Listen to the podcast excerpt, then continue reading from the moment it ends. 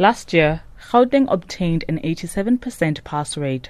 Gauteng Education spokesperson Steve Mabona says they hope to increase this percentage. Our target is 90%. We are prepared. We utilize your subject advisors, yeah, tutors, to you know enhance their knowledge and make sure that they, they are well prepared. And we did that, and we think we are ready to sit. We just want them to relax now because they've been working very hard.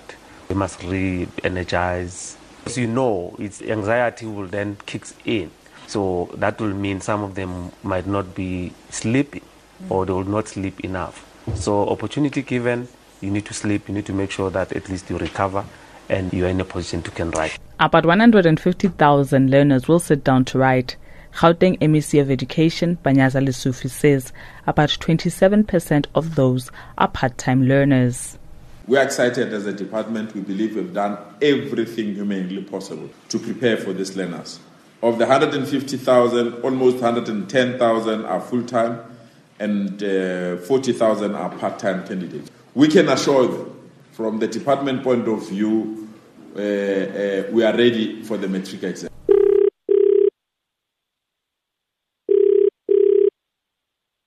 Welcome to Childline Gauteng. Your call is very important to us. Please wait for the next available agent.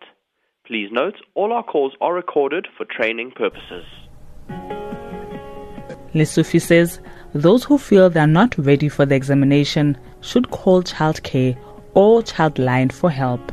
We've just sealed a major agreement with Child Childcare, Childline Gauteng as well, so that those that feel they're not ready, uh, we, we, we, request them to utilize this kind of services uh, uh, to ensure that they are safe. Uh, child care number is a toll free number, so you don't pay. It's 0800 055 555.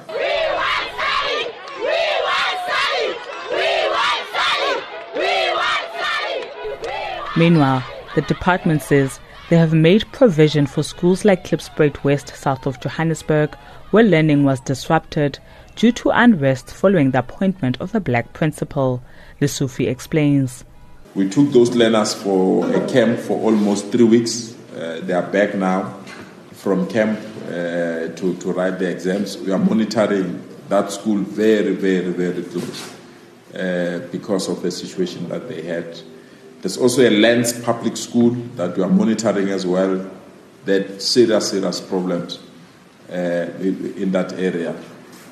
And the areas in, in, in the former colored areas in Ekurhuleni because of the challenges and the difficulties uh, that we have. He says there will be an operations center which will consist of the police and the army, just in case there are protests, taxi strikes, or any other disruptions. The Education Department has wished all matriculants well for their exams. Pulma Kobane, SABC News, Johannesburg.